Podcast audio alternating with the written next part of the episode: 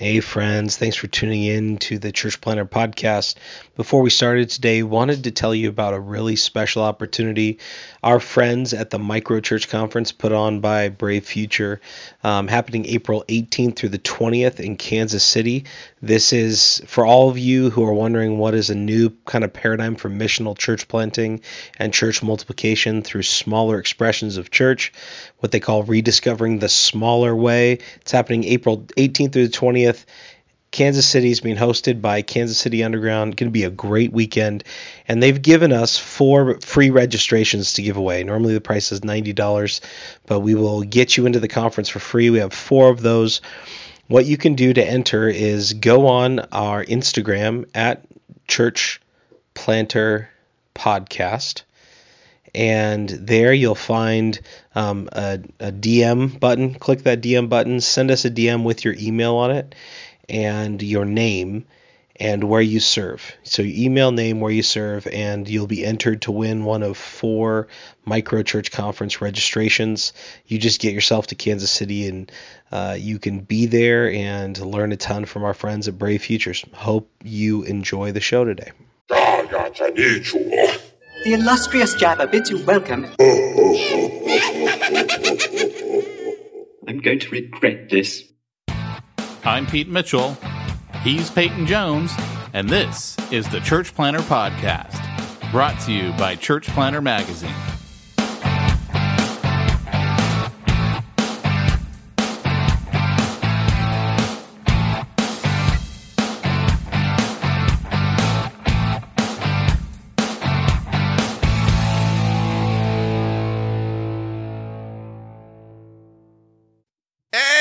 Church planter. This is Pete Mitchell. And this is Peyton Jones. And I have to make a, a small confession here before we actually get into the podcast. and it's not the one you think it is. It's while you were praying. Okay, so guys, we we always start off the the the church planter podcast with prayer beforehand, right? Because we want to make sure that we're bringing honor to God and we were having a great laugh before the prayer. Like it was so funny. I kept thinking, man, I wish this was on the podcast. So then Peyton quickly goes, "Oh, okay, let's let's hurry up and pray." And okay, you have to understand something about me, guys. I'm um as Peyton will attest, and if you've been a long time listener of the podcast, you've heard me say this. I don't really like praying in front of other people right? So I like don't pray in front of Peyton. Peyton's got to take the lead on that because I'm very uncomfortable with it. And I do remember like every once in a while, I'll be praying with Peyton. Like if something happens major in Peyton's life, I'm like, dude, all right, I'll pray. All right, I'll yeah. get past my issues. I'll pray. And I'll be praying, and Peyton will go, mm, "Yes, Lord, yes," and, and, it like throws me off. And I'm like, "What? Wait, wait, what, what's going on?" I get, I got voices coming in my head, right? like I kid you not, right? That's what happens to me. It totally throws me off when people start doing stuff like that when I'm praying. So, um, Peyton's praying, and his second line is, "And God, it, it, it's so good to see Pete." And I just wanted so badly to go, "Yes, Lord, yes, yes, uh huh." Amen, brother. I dig it. Oh my gosh! So, uh, so hey, welcome back from the land of I don't even know where you were. You like disappeared on the world for a couple I of did, weeks. Dude, I did. You know, it was so funny because I was at home, but I was literally like getting up at the crack of dawn, going out, and I'm I'm putting a playground. I'm building a, like a ginormous playground for my kids in my yard.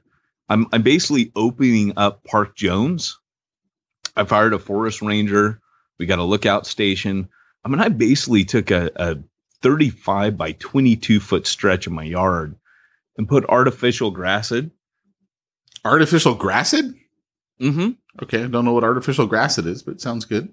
No, no, grass in. Sorry, oh. I was getting oh. ready to cough. and uh uh yeah, I was out there, man. I was working in the rain.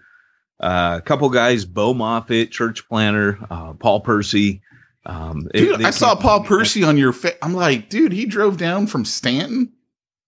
Yeah, we had a great time, man. We just talked church planting, and you know, see, that's when you know. And- that's when you know, like, you intentionally wanted to like pour into these guys because I didn't even get the nod or the invite at all. it's like if we have Pete here, we're not going to actually be talking church planning. So let's leave Pete out of this and and Paul. Just you come help me on my yard. So I was like, oh, I'm not going to ask Pete.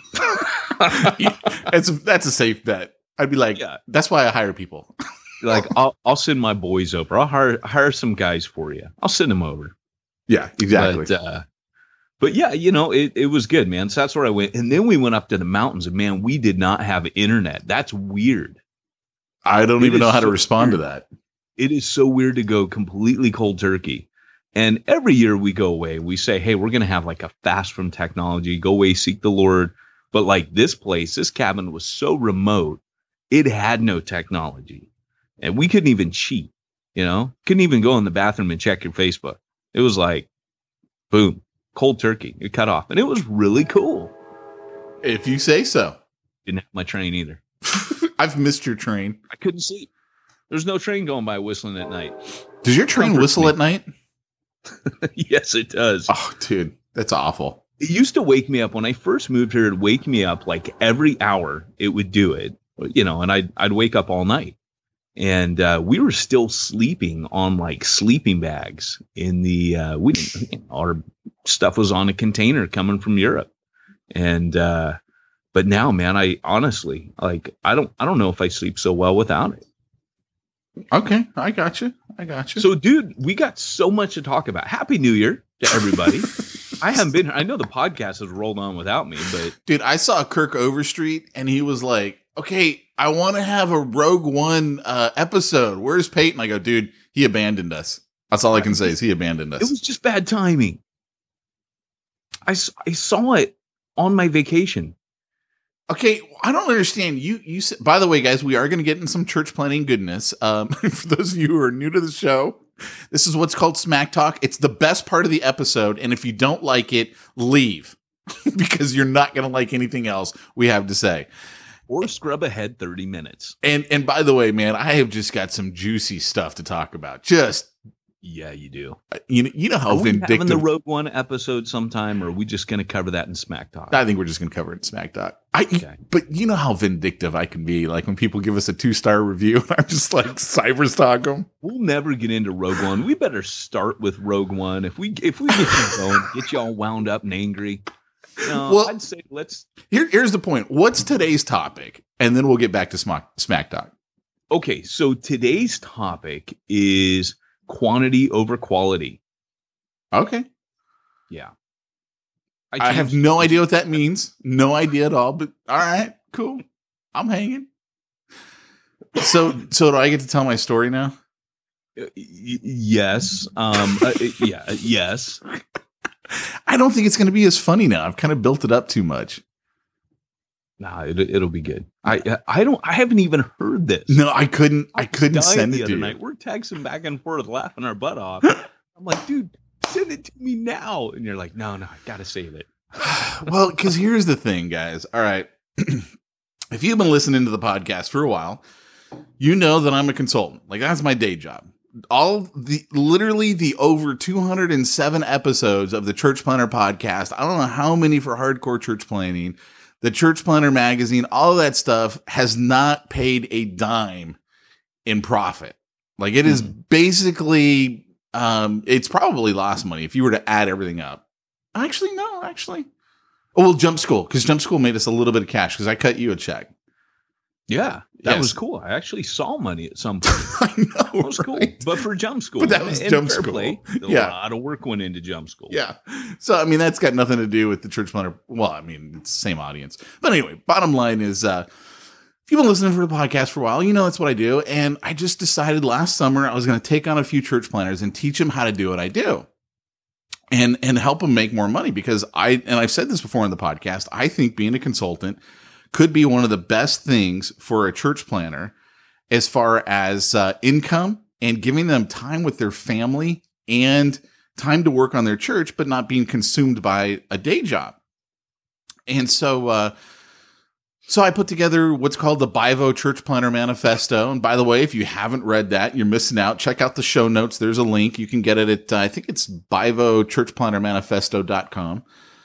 And, um, and I got a webinar that I put together on, you know, how to be a, a consultant and all this type of stuff, right? And I've got a course. So most everybody who has downloaded that stuff has really, really liked it. I mean, I've had a lot of people reach out to me and be like, man, I think this is an answer to prayer. This is what I'm looking for. And that just makes me feel really good. And in fact, we got a, a new group that literally just started this week. And um, I mean, I, these guys are awesome. They're they're from all over. We've got East Coast guys. We've got a, a Canadian A, A, and uh, and and in fact, we got so many people who expressed an interest that I'm thinking about doing another one. But um, anyway, so this one dude, you know, you know how I get all riled up, man. Uh-huh. Comes. This one dude, and I. Here's the funny part: when you and I were texting back and forth, I was like, I want to tell the story on the podcast, but I have to figure out a way to tell the story without calling him a, you know, a, a derogatory term every. Mm. yeah, thank you. Every five seconds, because the guy was just being a jerk, like just being a jerk, and and so you actually gave me a term to use, which we'd use as a replacement word, and I thought you were serious. So I've been practicing, man. I've been practicing. I'm I like, can't- no, we can't go there, Pete. But we do have a safe word. If it gets too touchy, Oklahoma, Oklahoma. Oklahoma. Oklahoma. It's our safe word. Sorry if you live in Oklahoma, man. You're, you're our safe word. so There's no reason for that, by the way. to live in Oklahoma? No, that you're our safe word. It just is. Oh, okay. Doesn't like one of the the uh Bivo guys like Lance or Yeah, um, Brad Brisco. is he in Oklahoma or Kansas? Yeah, he's in uh, well, Kansas City. Yeah, same thing. Oklahoma, isn't it? yeah, you know. So anyway, learn geography on the podcast. So so here's a great marketing tip for you guys that you can use uh, actually in your church. And I was actually thinking like how would I use this in my church because I you got to do it differently than than how we use it in business. So here's what happens. Like right now, I run Facebook ads for the Bivo Church Planter Manifesto, and it's specifically for wait for it, church planners, right? So that's who I'm targeting: church planners and pastors, and offering them the uh, the Bivo Church Planter Manifesto for free as a download.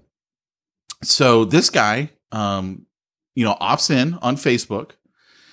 And so what happens is when someone opts in and says, Hey, I want that, I send it to them. Right. And then I put them into a sequence that we refer to as the soap opera sequence. Right. And the reason why we call it that oh, is gosh. what's that? Oh gosh. Well, no, but it's it's a marketing term. No, no, but but I have something to say.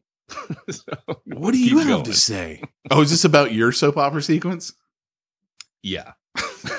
Dude, welcome to my world, buddy. That's all I could think when I saw I got all that. these people email me back going, Are you even a real person? Stop emailing me. I'm like, Automate. I, I have nothing to do with it now. I think my favorite one is is uh this is my third time telling you to stop emailing me. And I'm thinking, have you never used email before? There's an unsubscribe button on the bottom of every email that goes out. It's the law, you know, but it's like whatever, man.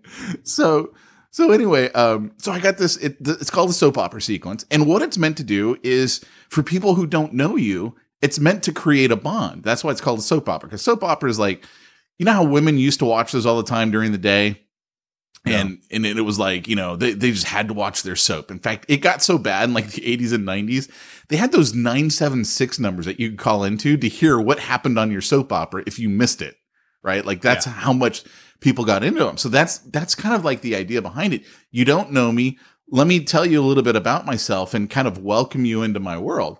So, like, we've got a soap opera sequence for you. Like, when people are interested in jump school or something like that, it tells them about your times church planning and Yeah. and some of the the highs and the lows of doing that. And so mine talks about the highs and the lows of my life and in business and losing everything and bankruptcy court and I mean the whole the whole kit and caboodle, right? So this guy emails me. And um clearly just I, I the only way I can put it is he was being a jerk. Uh, that's actually not the only way I can put it. That's the clean way I can put it. Yeah. Is he was Yeah. being a jerk. And so he's like, "Oh, you must have bought the list of people who uh uh, wanted the uh, the Bivo Church Planter Manifesto, and now you're marketing to them your profit hacking solutions. so, like, and, and, he, and then he goes on even further, and he goes, uh, "Yeah, I work with a network, and uh, I was going to refer this, but there's no way I'm referring you guys now, not after seeing these emails." And I go, and I reply back, I go, I'm sorry, man. I, I don't think I understand. What do you mean I bought a list? I'm the guy who wrote the Bivo Church Planter Manifesto. Right. I go, obviously you didn't read it. And he, he emails back. He goes, No, I didn't read it. It was the holidays. I had set it aside. But after seeing these emails, there's no way I'm going to uh, refer this to my leadership team. They're just, I think it would offend too many people. so I'm like, okay. Um, What what what did he find offensive? That's the thing. Who knows? Right. It was emails. It was it was from the soap opera them? sequence. Yeah, it was me telling the story, which we've told on the podcast of Yeah. filing for bankruptcy and then like the craziness that happened literally the day I'm filing. Total, yeah, total Holy Spirit inter- intervention. stuff. Right. Yeah, So yeah. I can see how that you know that would be offensive that you actually believe God exists and intervenes in your life.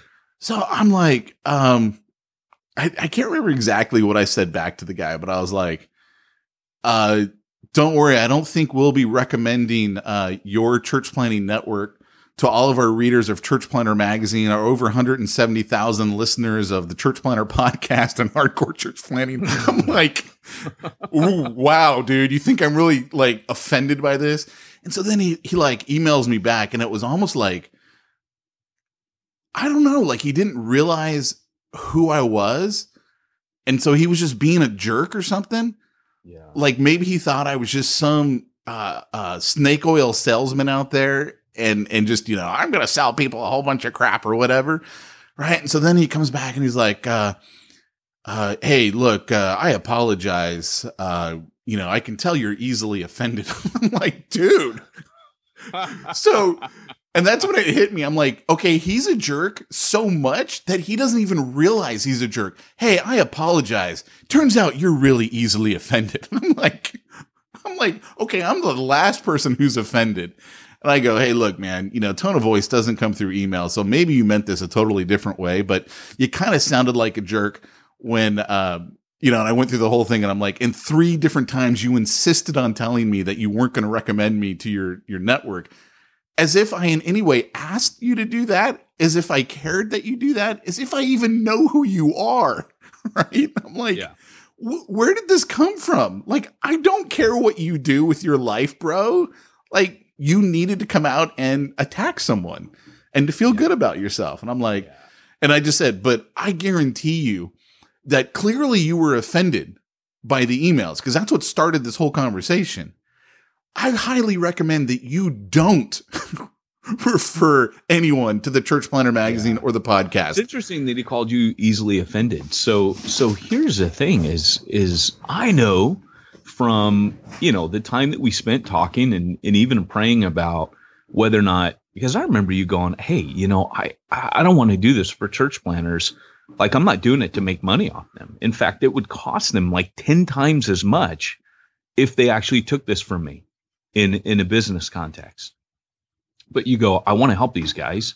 So I'm going to put a price on it so that they value it. Otherwise, like Jump School, we offered that free, guys just didn't even log in. Yep. You know, the guys who paid paid attention, right? Yeah, that's And- the way I remember works. that was a lesson for me. It was like because I was like, no, Pete, let's just give it all away for free. And you're like, I get it, but it's not going to work, man. Look, this is how it works. When when people pay, they pay attention. But I remember you kind of saying, and and even to the point where you're like, look, because I'm not approaching this like I approach business. Um, I literally want to help change these guys' lives because we met with so many of these church planners online, and it's probably more of your time because I know how I'm I'm on one of the groups and I know how much time you put into it. So it all that to say, man, I I just it's interesting because I know from the other side whether or not you were like, hey, I don't even know if I want to do this, but I think it can make a big difference. And everything from the podcast, you know. Yeah, from- and I've literally not let a single person sign up when they've talked to me. I've You've said you've got to sleep on as it, well. you got to pray on it, you got to talk to your spouse about it because I'm And not taking your eyes off the rejected prize. And told them, hey, look, I don't think this is for you because after talking, I don't think you're cut out for this. Um, you know, I actually I'm- I'm had gonna- someone who you and I both know. And by the way, guys, this is not someone from from Southern California, so don't be thinking, "Oh, I know who that is," because you don't. I guarantee you, you know, someone from Northern California. they're not in California actually, but you and I know this person, and and they did approach me, and I just remember thinking, "Dude, I don't want to say this, but there's no freaking way this is right for you. Like, I know you, you are awesome, but there's no way you're going to do this, man. I mean." Yeah. It's just not a good fit. So all that to say, um, you know, uh, I don't know. What- What's what's the moral of this story, Pete? Dude, the moral of the this story is don't cross Petey because I think one of the lines I even said to him, I go, I'm not easily offended. It's just that when someone's a jerk in ministry, um, I'm gonna point out you're being a jerk and you're in ministry, dude. What's up? Well, what's kind of cool about that, man, is is ministry can be a thing where nobody ever nobody ever like tells you you're you're, you're kind of being a jerk. You know what I mean? Everybody's well, that's what I got. so like that was actually what I took away from him. I was like, okay, this is so ingrained in this dude's personality. He doesn't even realize how much of a jerk he's being, probably to people around him and stuff. Yeah, yeah, and and and really, I mean, we've all had bad days. I mean, shoot, man, there's there's times I can be a jerk to people. Um, I I woke up this morning just thinking we were doing a shoot yesterday, and uh, we are losing our daylight. And I just remember kind of saying this, hey, you know, could you not? And I remember just going, I was kind of jerked that I did that, dude. We are filming incredible stuff right now. For a Wow. church planner minute or what? No, I'm doing it for the multiply training. Oh my Oh, gosh, cool. dude, we did it. we did a uh, we did a values session and we contrasted Sith versus Jedi. Dude, it was so fun. Really? Oh, we had costumes, we've got animations, we got holograms popping up out of our hand, dude. It's it's amazing. Dude, I, I'm working with a cool team right now. I went to uh, Islands last night and uh, you know had a beverage while I, while I was enjoying my dinner. And as always, because I don't like to talk to anyone, I'm pulling out my cell phone and reading a Kindle book. Right, anything to keep from talking to anyone or watching sports on TV, which I can't stand either. And um, and so I I actually cracked open a, a book that we've had this guest I think on our show, and they like had a a, a I, there was a line in there where they're like, "You got Han, Chewie, Leia, Luke," and I'm like, "Dude, dude's using Star Wars. What's up?" Who Like- was it? I'll have to find it. I'm actually afraid to say who it was because what if I was wrong and he wasn't on our show? But I was like, "This is We'll so one of our people." We'll yeah, get them on and have them talk about Star Wars. Which, speaking of which, is something that we have to do right now. Let's talk about the movie first. Why did you have mixed feelings? Yeah, so you know, I didn't think it was as great as everybody else thought, and and and I look, you know, um, when I went into it, let me just tell you my experience because I'm not super critical when I watch a movie, right? Um, I and it's a Star Wars film, so I'm guaranteed I'm gonna like it. I like the prequels. I know everybody else is like, I don't even. know, what do you mean prequels? What's that? I don't know. There was something that George Lucas did before he retired, but uh, nobody wrote. Oh, I think he retired before he did those. I think that was the problem. No kidding, right? Well, see, Revenge of the Sith is one of my favorites. I think that's like number two for me, right? Episode three, I love that thing. But when Phantom Menace came out, because I hadn't had something since I was 10 years old, I was like, I don't care. Bring it on. Bring me a Star Wars film. I don't care. There's lightsabers, there's lasers, there's spaceships. I'm cool. I'm down. There's the Force. It's all I need. And of course, there was Darth Maul. So I was like, you know, everyone's like, Jar Jar is stupid. I'm like, hey, that's why my wife went to go see it more than once. I'm totally cool with that. The Ewoks were equally as lame. If you're honest, the Ewoks are just ridiculous. So I'm like, okay, cool. I can handle that. So I didn't have the same impression, but I will say that the prequels, uh, particularly the first two, I hated the second one, by the way. Hated it. Um, episode two, hated. Um, but I will say this. Oh, come on! When they Uh, were romping around on the animals and I the hated I hated episode two. From the moment I saw it, I was like, this is ridiculous. But the the the reality is um the the first two have not stood the test of time like the original trilogy. They just don't hold up. They didn't have that that magic that the original trilogy did. I loved episode seven, loved it, and thought it was worthy. This one I went into with really high expectations. Everyone was texting me because I did not see it opening night. And I think seeing it opening night is kind of a big deal, right? You got the energy, which I saw episode, episode seven opening night. Um, you got the energy, you got the crowd, you got the expectation. You haven't heard anything yet.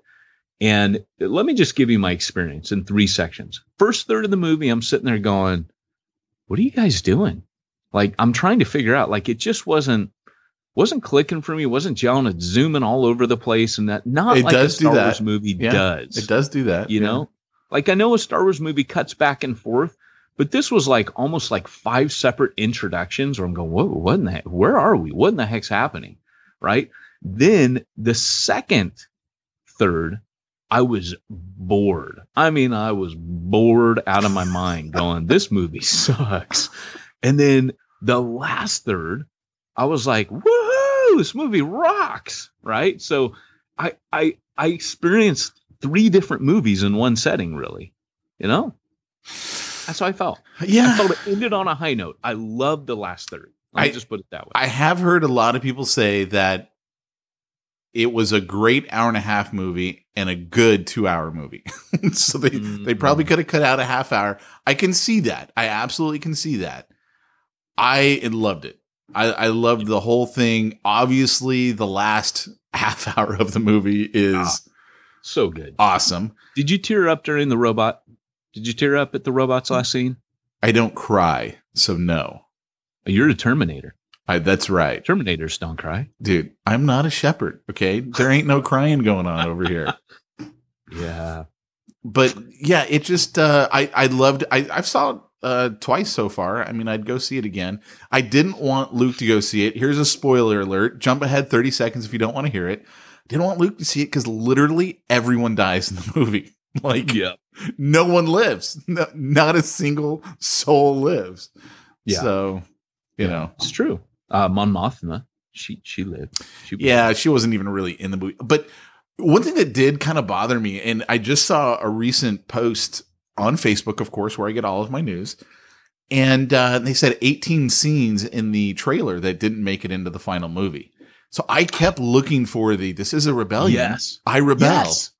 Yes. That was my favorite line of the trailer. Never made it into the film. Never I made it into the off. final. Yeah. I kind of yeah, there there and as I walked first of all, as I read the article and it showed every scene, they're like, yeah, this scene of the uh the the view of Vader or reflection didn't make it in the final cut. I'm like, dude, seriously, way too much freaking free time on your hand. If like you're picking up on the reflection didn't make it in. But Oh wow. there was a lot of stuff that and was not Vader cool in the movie. Oh my gosh. And and the cool part about okay, so I loved it when they showed him floating in the back of the tank. Oh, okay, yeah. When you first see him, I love that. And then secondly, That that he- what was good about that is it really set the tone that Vader isn't perfect just because they put him in the suit. Like he still has serious health issues. yeah, yeah, it was brilliant. And then and then the fact that he's jamming through that corridor, just tearing through the rebel soldiers. I love that. But then the guy's like trying to get it through the door. And what they did that I thought was genius was they set you up. Oh, if he could just get it through the door, if he could just get it through the door, he gets it through the door, and Vader just slams the door open, and you're like, oh, we're not done then. So that wasn't like the predictable ending of that scene. Right. And uh, dude, I love the fact that Peter Cushing was CGI. I know you didn't dig on that, No, right? I didn't. Because you you told me you go, you know, there's one thing I didn't like. I thought the CGI dude was horrible. I really did. I loved it, man. I was like, Leia wait for the day where Was we just awesome. create we digitally create actors. I told Andrew like 10, 15 years ago when I first started seeing CGI, I'm like, it was it was Phantom Menace. I told Andrew after Phantom Menace, I'm like, hey, uh, I I don't think in future we're going to need actors and actresses. I think we're just going to create them online. Yeah, I I mean Leia though. Leia was great.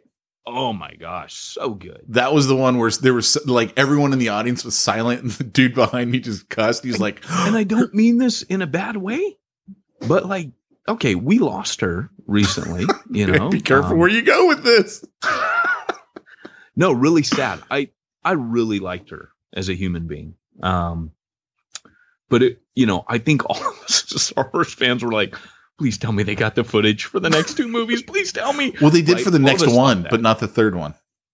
Well, you know, and and so here's the thing, and and this is what I was gonna say is is it kind of softens it a bit because you're like, we can make her.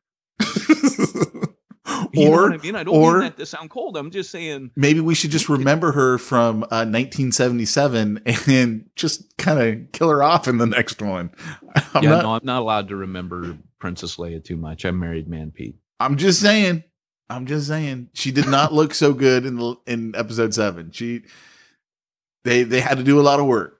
They had to Time do a lot of work. harsh mistress, Pete Mitchell. Well, and I think she's had a rough life. It's not just. Yeah, she has. it- I'm not She talking about just time. I'm talking. I think You- she had a rough life. You know what I like about her though is as rough a life as she had, she kept her sense of humor her entire life, and that that means a lot. They're, they're coming out with that. That would be cool us. you and I yeah, would just be like cracking jokes at each other's funeral. I guarantee you, we'll be cracking jokes. Oh, Absolutely. You better hope I don't do your funeral, pal. let me let me just tell you uh, uh, another story about Pete Mitchell. Yeah. I, I will put instructions to the minister doing my do not let Pete Mitchell talk at my funeral. Oh man, I'll be having what I fun on that podcast episode. You know what I loved? I loved the dude. I can't remember. You know, you can't remember anybody's name from the new film. They all had these names Oh, like yeah. Feng Shui, Du you know, or something like that. You're like, I, I can't say that dude's name. I don't know what his name. All really hard to pronounce and remember names. But it doesn't matter because they all die. But, but Ip. Man, right? The guy that plays Ip Man, Bruce Lee's teacher, right? And all the Ip Man films. I, I haven't seen guy. it. I haven't seen those films, but He's I the force it. sensitive who's like, I Yeah. believe in the force. The force believes in me, or whatever he Yeah, says. yeah, yeah, yeah. Um, that dude rocked. I'm with the force. The force is with me. Yeah. And then he flips it around at the end. Did you catch that? No, what did he say at the end? I'm with the force. The force is with me. When he like does his little faith walk at the end, he switches it. Um, the force is with me. I'm, I'm, or the force is one with me. I'm one with the force. He flips it around.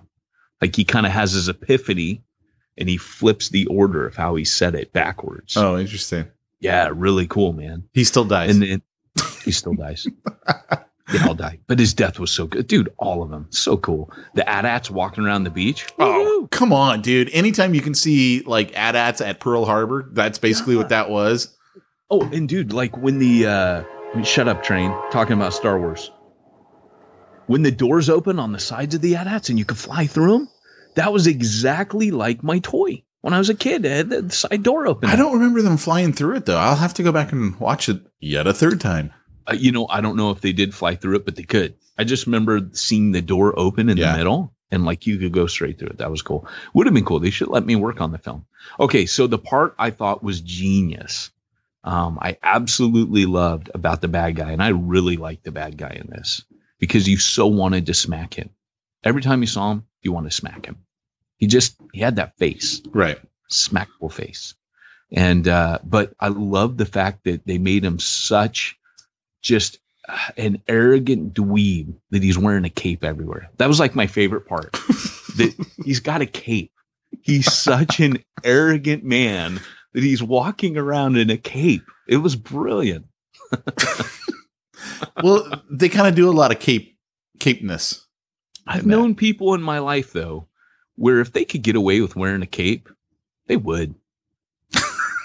they just think that highly of themselves. Why are you looking at me like that? I'm one with the force. The force is one with. Oh my gosh. Well, we So- actually should get into our topic, but um, It might be a good idea.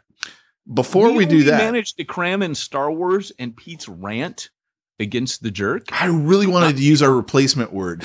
I really wanted to use our replacement word. Kind of took the air out of your sails. It I? did, man, because I was going to be hilarious with that. I, I like, I had whole sentences built out in my head, dropping the replacement word.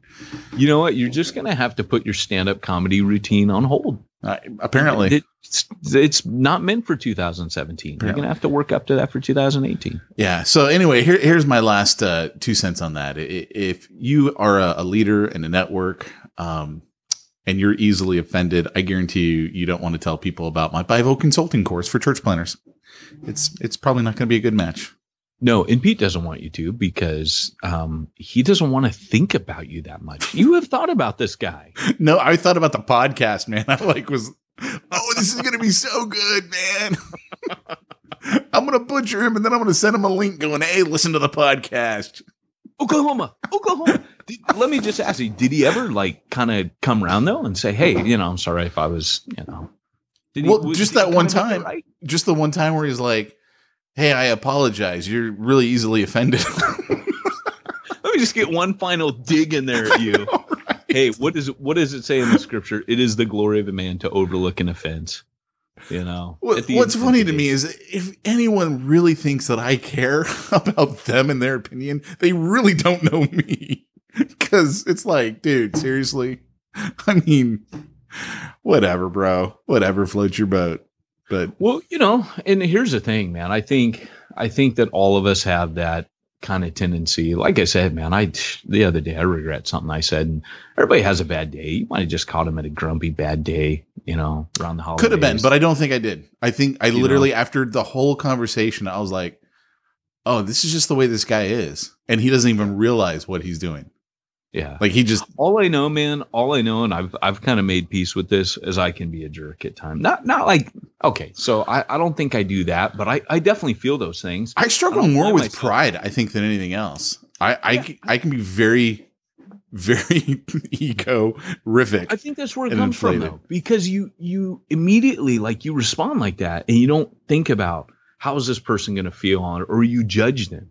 Because I Yeah. I would definitely say that you were judged and you were falsely judged. Well, and I would also say too, and I could have, I could have falsely judged him Yeah. because tone of voice you see doesn't come through Facebook, email. though, right? Yeah, you, you see it on Facebook all the time. This this is what people are doing constantly, and I I wonder if social media has just made it. It's just brought it. It hasn't created it. It's just provided a platform for the ugliness that's in all of our hearts to to really kind of surface and come out. Yeah. You know. Um. But but I think I think some of us are like.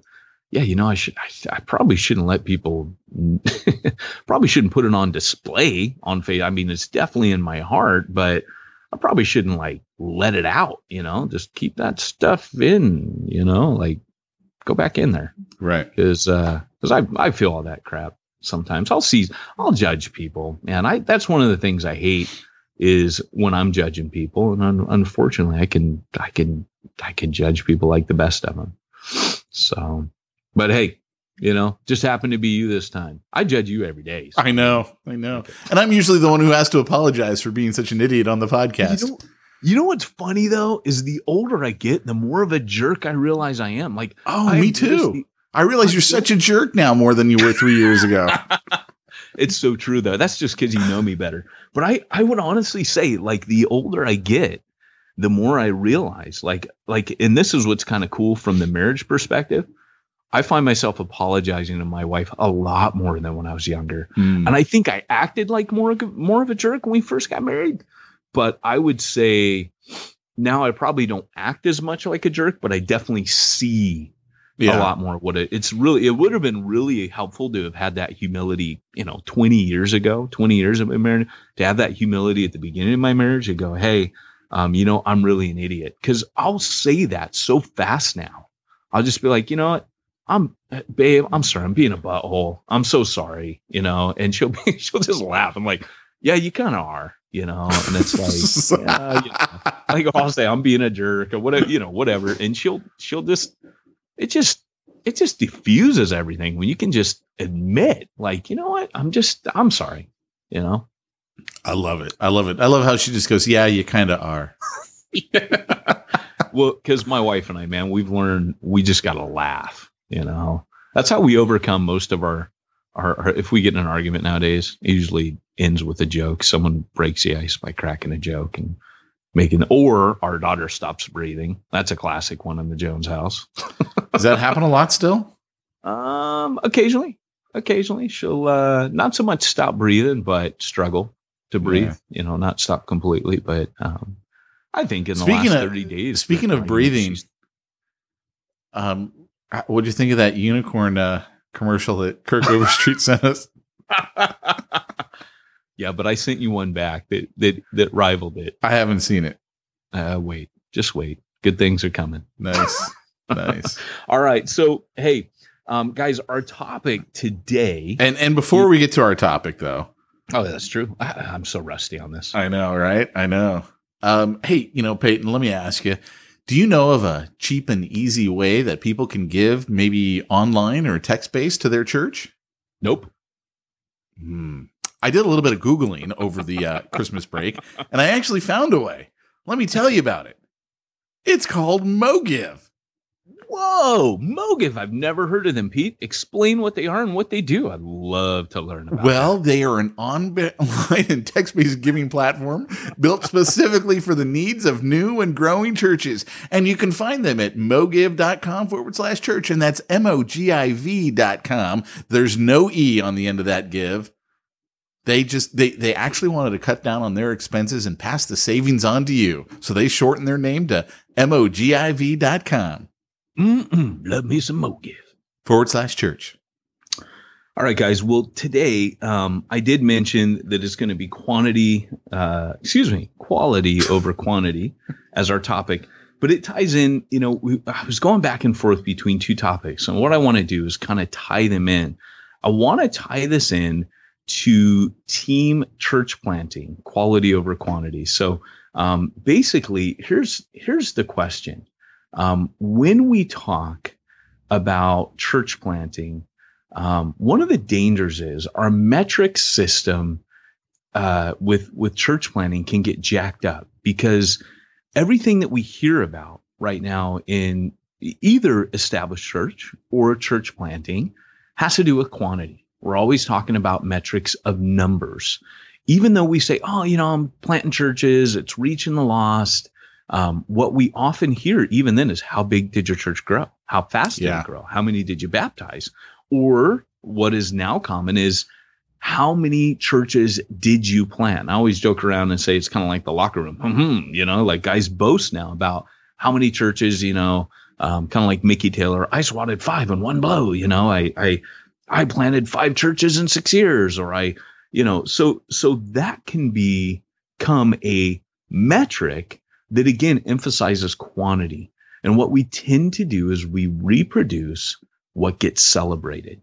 So if if if the conversation in popular culture, uh, social media, all the posts you're reading really talked about transforming the people in front of you, then you would start hearing a different um, set of metrics. People would start talking about how do you make disciples? You know, how do you how do you activate people and their gifts? How do you get people to come alive?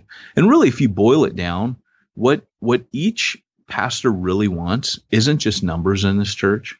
He wants quality as well as quantity. So um, we have stories and stories of guys that just, you know, had these big churches and left them. Right? Um, they they just, you know, Francis Chan was one of them. Right? He he'd be one where he goes, I gathered a huge room full of people and suddenly I was like, okay, um, but this doesn't scratch where I itch. This isn't what I want. And so, what I want to talk about today, guys, is how to instill that quality factor in your church plant from the beginning. And the only way that you can do that is really by team church planting. And I know, Pete, what you're thinking. I don't even know what I'm thinking. Pete's thinking, what is team church planting? And so we've talked about this before. team church planting is when you don't just like, for example, like most of our church planting nowadays um, starts with we we take one church planter, we pour into that guy, we send him out, we say, hey, go ahead and gather a team. So, for example, um, you know, I ran this thing called Church Planting Train Station and I, I just ran it for like six months. But the original intent was to get guys in a geographic area um, coming together and training them. Some of them were already planting, some of them were gonna plant, some of them were just exploring planting, some were in the process, some had planted a year ago. But all these guys came together, and girls, girls were allowed to come too. I was pretty radical, but they all came together. And the idea was rather than sending, like, say there were 15 people, it was like rather than sending 15 of you out in separate directions, why don't we create teams of you and you break out in one or two or three years, but you plant with quality. to begin with, right? It's not about planting 15 churches right now. It's about planting kind of like Paul did with a solid team of people that eventually when the quality is is enough then they branch out. And that's what Paul did. Because if you remember, when Paul started his church planting journey, he hits the regions of Galatia and he and Barnabas are just boom, boom, boom. They're hitting, by the way, if you know anything about Galatia, Galatia is a region. Galatia is not a city. So when it says he planted, he planted multiple churches in Galatia. And when he writes a letter to the Galatians, that's an entire region. So Paul had really valued quantity over quality back in the beginning. And then he comes back at the end of that journey and goes, you know what? These churches suck. Like they don't even know the gospel. And he realized, you know what? I've got to start picking people up, taking them with me, depositing teams of people as we plant together, making those churches strong and quality churches, quality church plants. Then we can branch out. And so that team church planting approach was born. Hmm. And so Paul learned from his mistakes. And I, I would say, guys, what we're hearing right now is the church um, realizing that it's made mistakes. I don't know that we're learning from it because a lot of the conversation today is still the metric of quantity. Um, and as long as we keep celebrating that, that's what we'll reproduce. All right. Guys will come and they'll aim for that because that's the metric of success. Right. But when Paul had that paradigm shift um, into quality, um, it changed his practice. And what what I'm arguing today is that a team approach will ensure quality, and the reason why is because of discipleship. Discipleship is the reason for those five roles in Ephesians four. So when Paul says he gave some to be apostles, uh, prophets, evangelists, shepherds, and teachers, he says that they would equip the saints, that the body would grow to maturity, and Christ, through his body, would fill all things. And so, what Paul sees is, is the discipleship through those five roles of the average everyday believer to be raised up and released in ministry is crucial to the expansion of Christ's presence in the world. And um, so that that's that's kind of my intro into that topic. Um, any any thoughts, questions come to mind? No, because to me it almost sounded like the summary. yeah.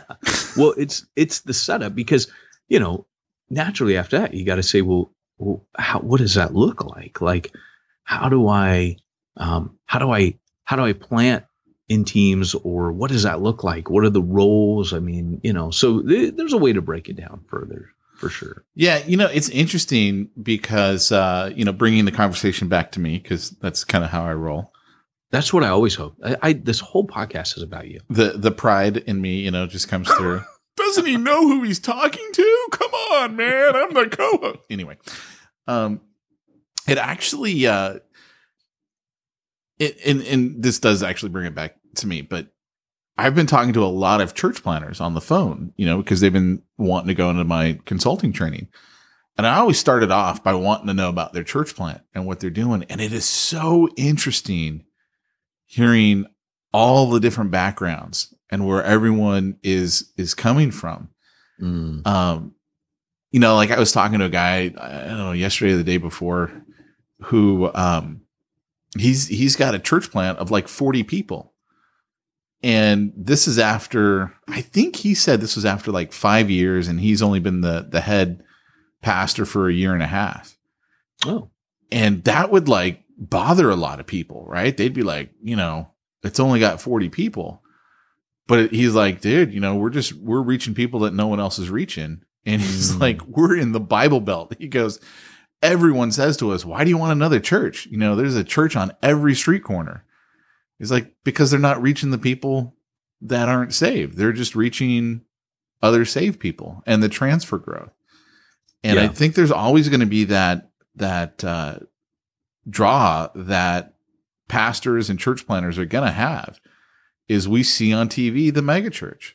You know, where does exponential meet? It meets at megachurches, right? Yeah. You know, it meets at Saddleback, it meets at a megachurch on the East Coast. And so there's almost like this, hey, church planter, you know, one day this could be yours kind of a thing.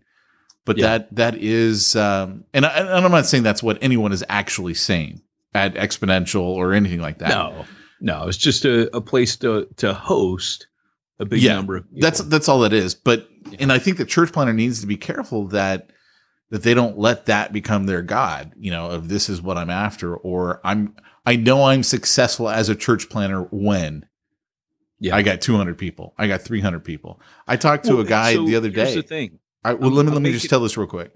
I talked to a guy the other day. He's got 300 and I think he said 60 people typically um, come to his church plant. Most church planters that I know would consider that a success. They'd be like, wow, dude, 360 people, that's a big church. Yep. Interesting thing is, most of those people are like our Long Beach church. He goes, Right. they don't have money to give. He goes, I just got a $24,000 a year pay cut from the church because there's no money.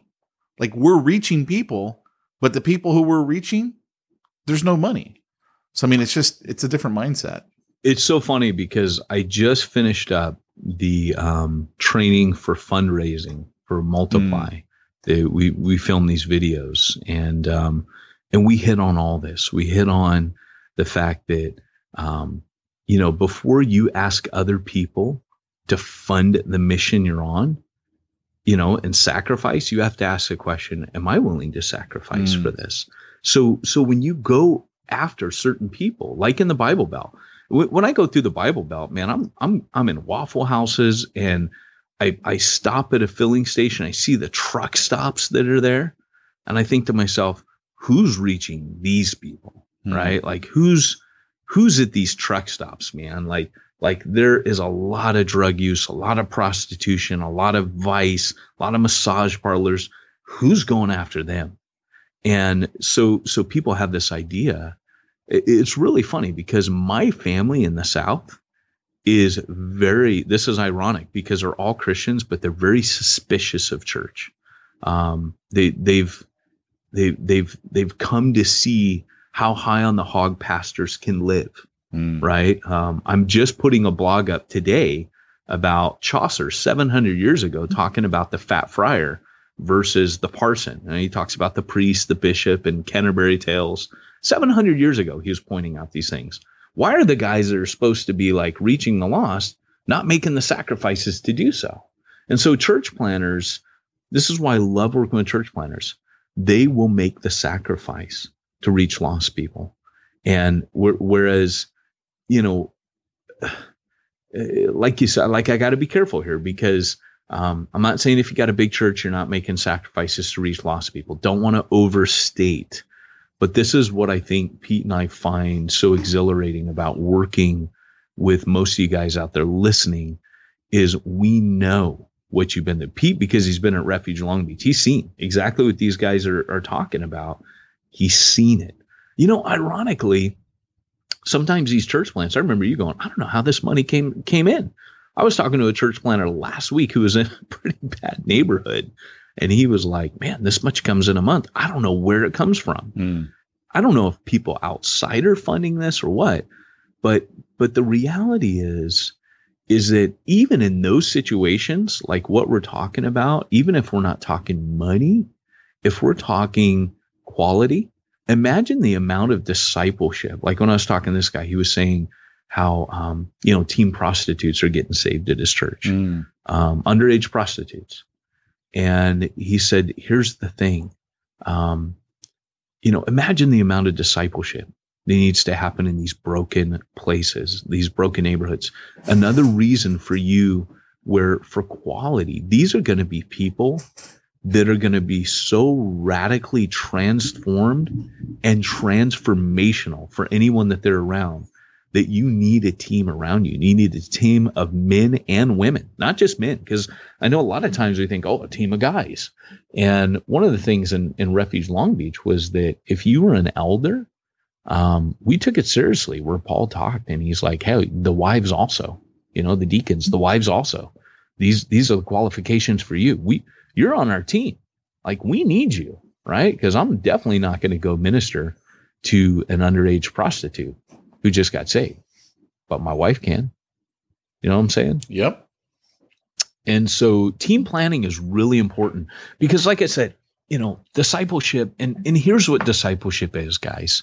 Um, for, for example, this is a problem I have. When I plant a church, um, I felt so much like George Bailey. I just watched It's a Wonderful Life at Christmas. I felt so much like George Bailey at um, Bedford Falls trying to get out with Refuge Long Beach. Because remember, I tell you, I'm like, hey, I'm only here for a year, first year. Second year, I'm like, Charlie's going to take it over. Charlie goes to Yorba or uh, to, uh, where did Charlie go? Was that Whittier. that city? Whittier. Whittier. Charlie goes to Whittier. Then all of a sudden, I'm like, okay, um, we're gonna find a person. It took forever for us to find someone, a teacher, because I kept training up apostolics.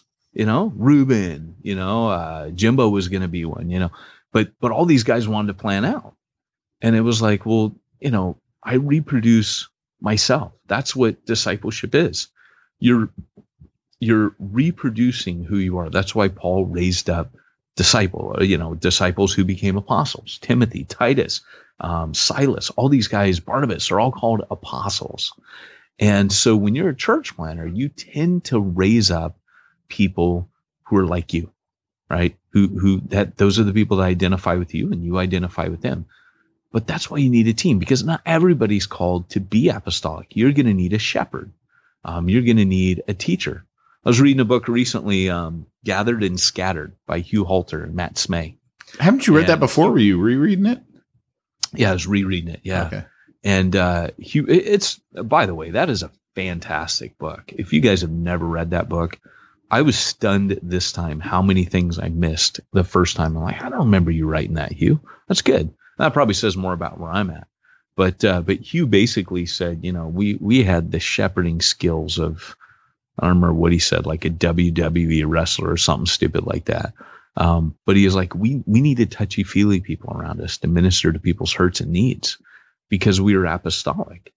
And so when it comes to those needs in your people, um, you need the apostolic, the prophetic, the evangelist, the shepherd, the teacher to pull on each individual believer. So, like Pete, Pete's walking around, average Christian, and he's got parts in him that only an apostle could pull out of him to bring him to spiritual maturity. He's also got parts of him that only an evangelist can develop. So like Pete might be like like I see this a lot within the reform camp, right? Um, everybody gravitates towards uh, what seems to be the part they relate to the most. So um, more of the the people that respond to prophetic leaders end up going off to the Pentecostal charismatic movement. People that respond well to teacher, teachers, um, they tend to go to the Reformed movement, which is a teacher led movement. Um, rather, we've fragmented in the body of Christ, right? The apostolic guys tend to be church planters, a kind of radical, edgy. Um, but but what happens is that um, if you only go to a church, it's all about teaching and the word. That's all that gets developed in you, and so you can't actually like do anything, right? Like you don't know how to use the gifts because no one's pulled that out of you. No one's helped tease that out of you spiritually. You haven't sat in a meeting with a guy who teaches theology like John Piper, but then the guy tag teaming with him is a prophetic type leader. And he says, well, you know, my, my role in this body is to stir up your gifts, right? To help you stir up your gifts. And, and so that you actually have the faith to step out and use them. That's what prophetic people do. They encourage people to use their gifts. Apostles are really good at recognizing them because they got to put people in place they can leave, like George Bailey, and blow blow themselves out of Bedford Falls.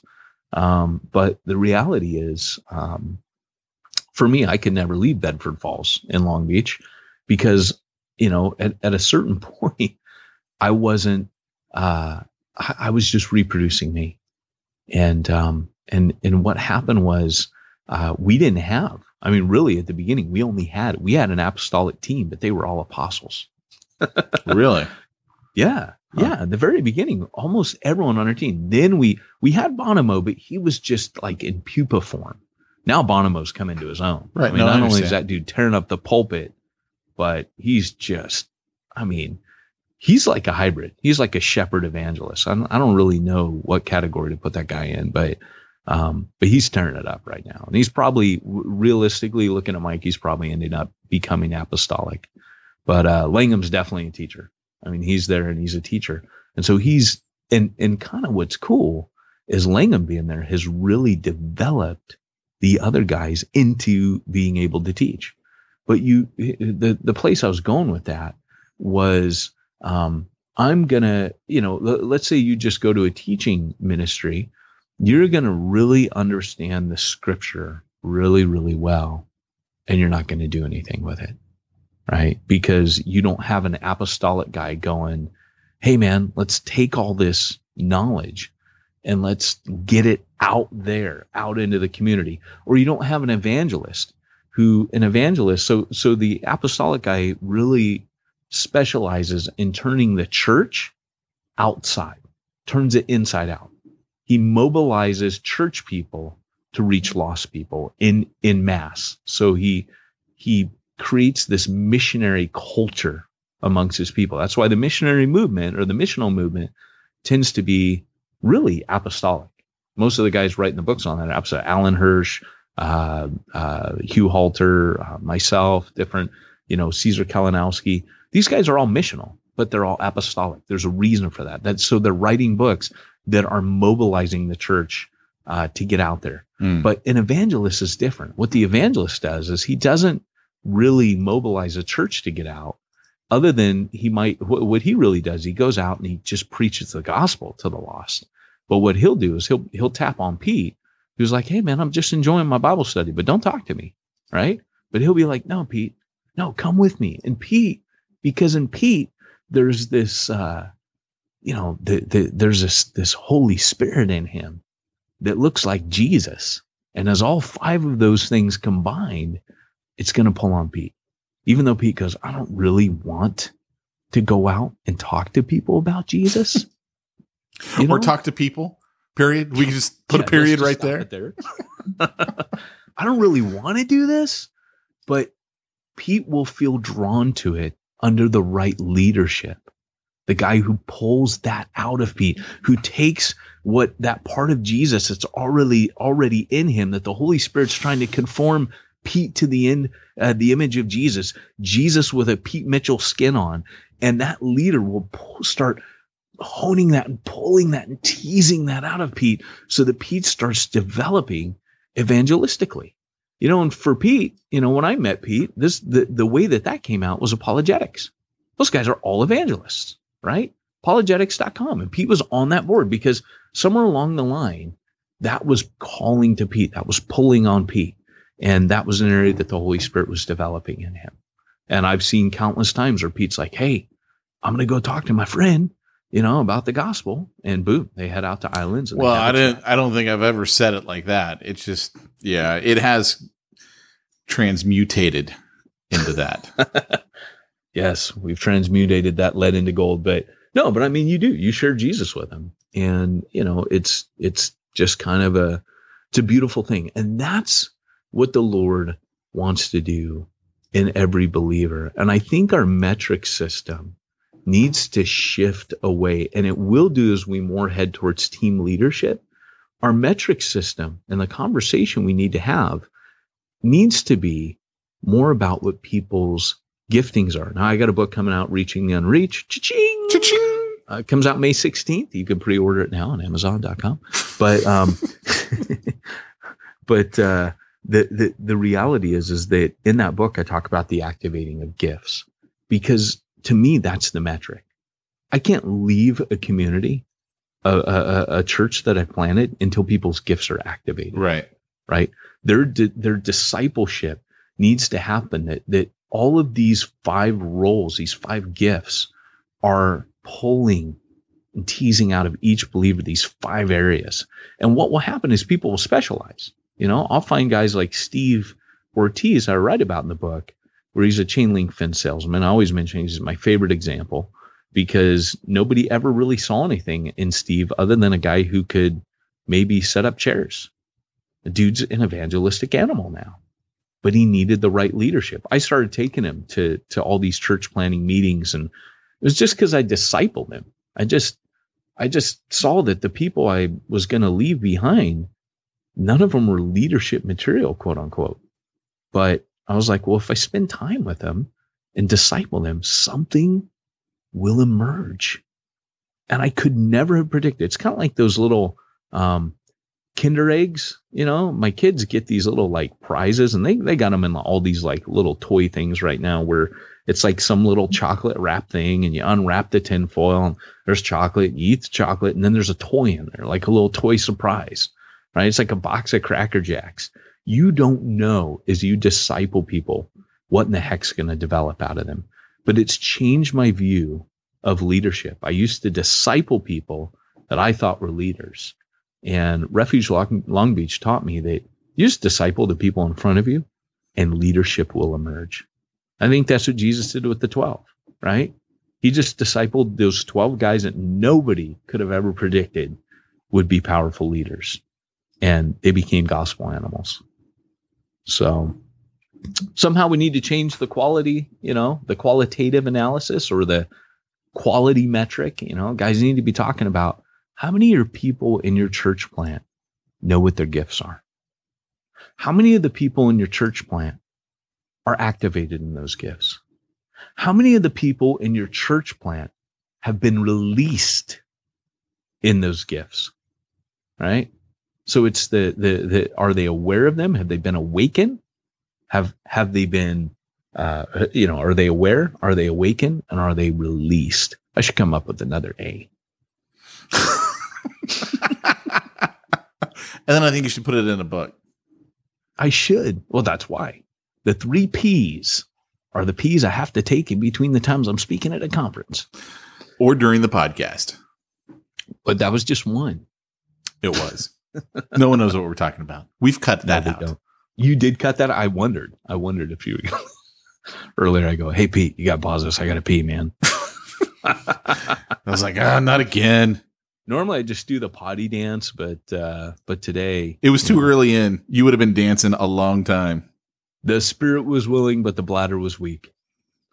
That's So, the way it hey, goes. You know that that's all I have to say. But you know what, Pete? Uh, it is January. This is the time where uh, end of year tax uh, receipts need to be sent out. So if you're a church planter, you're like, "Holy crap, what's that?"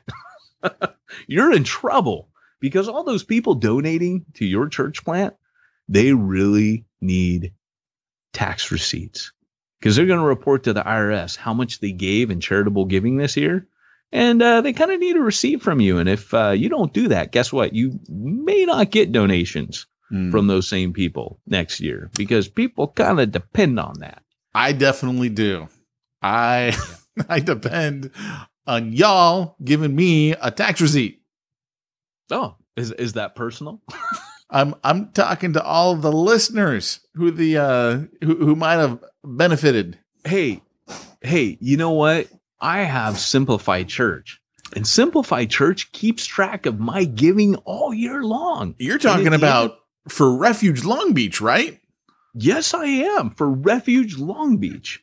They keep track of my charitable giving all year long, even though I'm not there anymore. But Pete, I was able to safely leave them in the hands of SimplifyChurch.com, knowing that they would look after the needs of all of my donations, all of my tax receipts, anything financial at all. Payroll, cutting checks. Ironically, I have a conversation with Josh over there at Simplify Church today because I want him to do that for my business. Nice. Because I don't want to do it. I hate doing all that stuff. I hate Yeah. the paperwork. I dig that you're going to like a church planting nonprofit bookkeeping service for your business. Where else am I going to go, dude? I know the dude.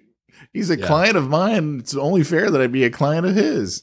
Absolutely. And a sponsor of the podcast, I might add. Woohoo. Seriously, guys, if you don't have someone doing that, I'll tell you what, now is the time of year that you burn out a treasure faster than anything else. Uh, because most treasures that you get to volunteer don't know how to do this. And it's really intimidating. And it's IRS stuff. It's it's big boy stuff. So, anyways, um, it- you know, head on over to simplifychurch.com.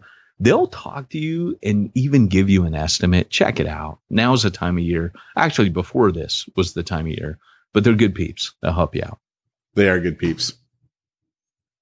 So anyway, um, I guess we're done. Uh, why don't you uh close this out? All right, here's the jingle. Hey, church planter, thanks for joining us today for the first podcast with Pete and Peyton of 2017. Trust us, it will only go downhill from here. But we want to thank you for joining us. And remind absolutely do not refer us to any of your friends and family because I guarantee you we will offend. Uh, that's not true. I guarantee you Pete will offend. Oh, well, that's probably true. We probably will. But I didn't even bring up the samurai on this episode, and I wanted to bring that one up. Don't go into that. back, back away, back away, California. Keep away from here. California has the upper hand. California, wait, John Doe has the upper hand. Jando, there it is. John Doe has the upper hand. yes, there's a samurai in the box. Please back away. So here's the deal, um, guys. Thanks for joining us. We want to remind you that if you want to reach the ones nobody's reaching, you need to go where nobody's going and do what nobody's doing. And hey, and while you're at it, you might as well go see the new Star Wars film. Although it's not as good as I don't think as Pete thought, but it's just you know there it is. So back off.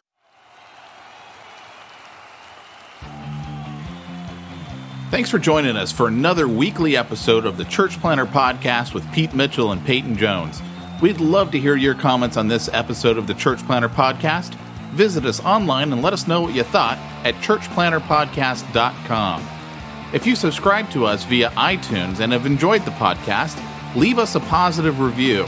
The more positive reviews we receive in iTunes, the more iTunes will promote us to other church planters who would benefit from this show. This podcast is brought to you by the Church Planter Magazine, which is available in the iTunes newsstand or online via churchplantermagazine.com.